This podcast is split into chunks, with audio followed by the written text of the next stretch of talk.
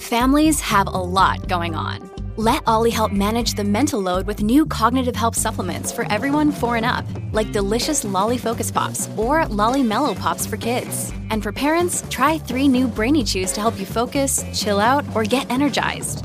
Find these cognitive health buddies for the whole fam at olly.com. That's O L L Y.com. These statements have not been evaluated by the Food and Drug Administration. This product is not intended to diagnose, treat, cure, or prevent any disease. Welcome to the Vital Dawn podcast for Monday, May 24th. US equity futures are trading higher, so the S&P and Dow are both up about 40 to 45 basis points. The Nasdaq is up about 60 basis points. So you have outperformance in tech this morning. Um, that works out on a point basis. S&P futures are up about 20 points. Dow futures are up about 146 points, and the Nasdaq futures are up about 80 basis points. So mild outperformance in tech, but you have all the US equity futures indices trading higher. The major European indices are trading about unchanged overall. You're seeing mild underperformance in cyclical. So you have banks and basic resources off about 20 to 25 basis points. In Europe, tech is up about 50 basis points. And Asia was mixed overnight. You had Japan and mainland China trade higher, while Hong Kong and Korea traded in the red. So, a few moving pieces this morning. Um, I think on the inflation front, there was some mildly positive news. So, you have China coming out again and warning the commodity in uh, its commodity industry um, against price increases. So they summoned the heads of a lot of the major mining firms, talking about again. This is something they've been doing for a couple of weeks, just warning about how they have quote unquote zero tolerance for any types of violation, any types of speculative price action. Um, so I think that had iron ore off about 5% this morning. And that, again, usually iron ore prices are correlated to positive sentiment as it's viewed to be an, uh, an indicator of underlying economic demand. I think in the present environment where inflation um, is such a source of anxiety, lower iron ore prices if, are, are viewed as a positive. So I think that's certainly helping um, sentiment this morning. There was an article on Bloomberg just talking about the um, U.S. fiscal stimulus talks. So you had the White House come out on Friday and cut its um, fiscal stimulus number um, as they continue to hold bipartisan negotiations. There's still about a trillion dollar plus gap between the White House and this group of Senate Republicans that the White House is negotiating with. That group of Republicans overwhelmingly rejected the new White House proposal. I don't think that's terribly shocking. Um, you know, so it looks like over the coming days and weeks, you're going to see the White House and Democrats in general pivot back to a partisan reconciliation path um, as they proceed to try to uh, pass Biden's um, Family and Jobs Acts.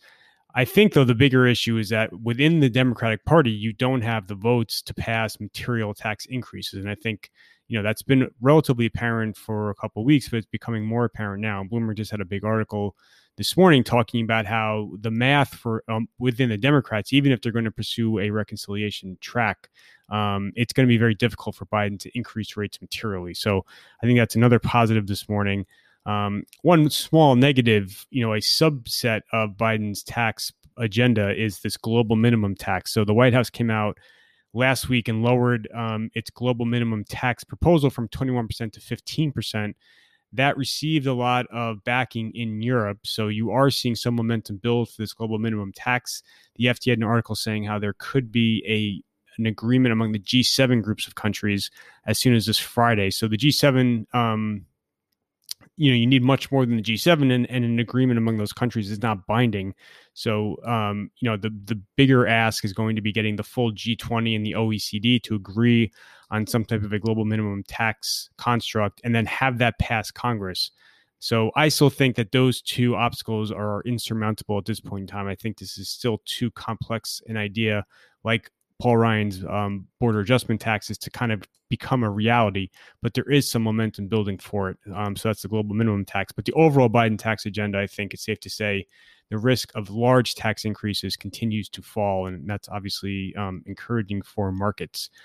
Um, those are kind of the bigger macro themes for this morning. Otherwise, it's kind of just a lot of um, more of the same in, um, in terms of the, the major narratives around COVID, monetary policy, um, and economic growth.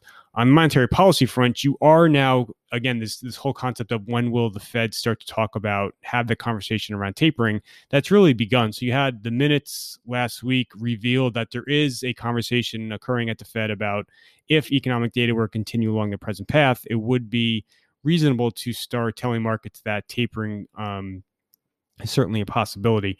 You know, stocks took the news in stride last week, and I think the fact that stocks absorbed the tapering news very well, along with the Bitcoin volatility very well, um, you know, I think that is certainly encouraging for the bulls.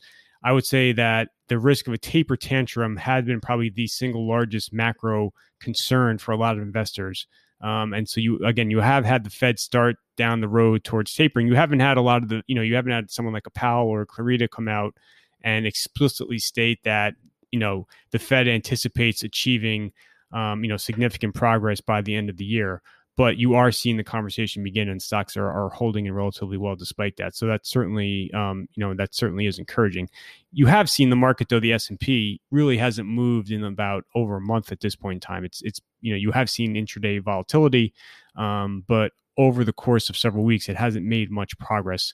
And I think that's just a function of, you know, there are a lot of inflection points underway at this point in time. Um, you know, monetary policy is a big one. You have, you know, the world is entering a period of tapering. It's going to be a very gradual taper of the pandemic era policy, but, you know, certainly you're seeing the monetary policy tide shift um, in a more hawkish direction. Still, abs- you know, still enormously accommodative on an absolute basis, but it certainly is kind of um, you are seeing the accommodation dial back from from its peak level. So that's that's one inflection point. Um, you know, the, on on COVID and the pandemic, then this has been the case in the U.S. for several weeks. You know, in the mind of the market, the pandemic is over. So the headlines about reopening, about um, progress on vaccination numbers, et cetera, that doesn't have as much influence on sentiment as it did, just because the market already is kind of in a post-pandemic mindset. Um, and there are several other inflection points as well. And I think as the market kind of grapples with these inflection points, um, that's what's causing some of the choppy price action. Um, but I think, you know, again, bulls should be encouraged that the market's absorbing all this very well um, and, and, moving sideways rather than kind of um, suffer a sustained sell off. So that's kind of the broader um, macro backdrop. No major micro headlines. You know, a lot of AT&T talk was on the cover of Barron's defending the stock. You had a lot of insider buying that hit the tape after the Friday close. Um, that's still going to be an enormously controversial stock. Other than that, there's not really too much else on the micro front that's super interesting.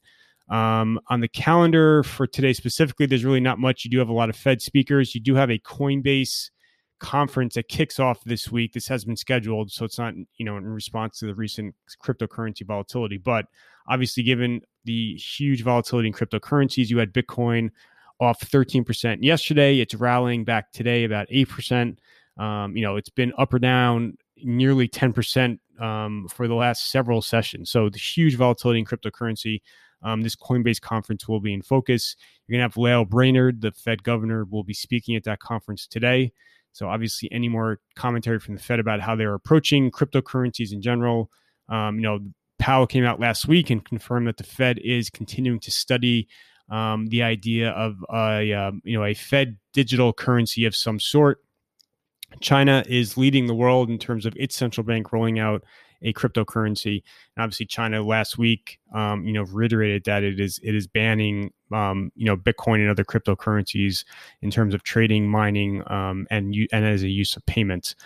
Um, so that's going to be the big highlight for today. Otherwise, just looking at on the course of the rest of the week, on a macro basis, it's really the April PCE this Friday. That's kind of the big macro event that's at least on the calendar.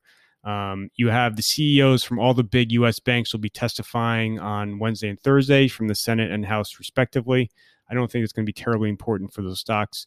The sell side conference season is getting busier now as earnings kind of winds down. So you have JP Morgan's tech conference, UBS healthcare, and a few others this week. Um, and you're going to see the sell side conference schedule will get a lot busier over uh, you know the coming weeks. Um, you know, the White House has said that it will continue bipartisan negotiations until Memorial Day. So you you know, possibly this week is the last week that the White House and Senate Republicans will engage in talks. I don't think you're going to see the White House come out and definitively cut off those negotiations, but you will see Democrats shift more towards a partisan track. Um, but again, the math in the Senate um, it's going to be very difficult to get large tax hikes through. And then you have a lot more April end earnings reports this week. Um, you know, just some of the big ones include uh, Intuit, Toll Brothers, Urban Outfitters, Dick's Sporting Goods, Nvidia, Snowflake, Workday, Best Buy, Medtronic, Autodesk, um, Salesforce.com, Dell, HP, Q, Gap, uh, VMware, and a lot of others. I have um, previews for all of that in the Vital Catalyst piece, which I sent around on Friday. So that is everything for today. There's a lot more in all the pieces to look at. Um, be sure to check out the uh, Vital Catalyst Watch, the Vital Talking Points, and then the Bullverse Fair piece that I sent around on Thursday. So that is everything for today. Thank you for listening.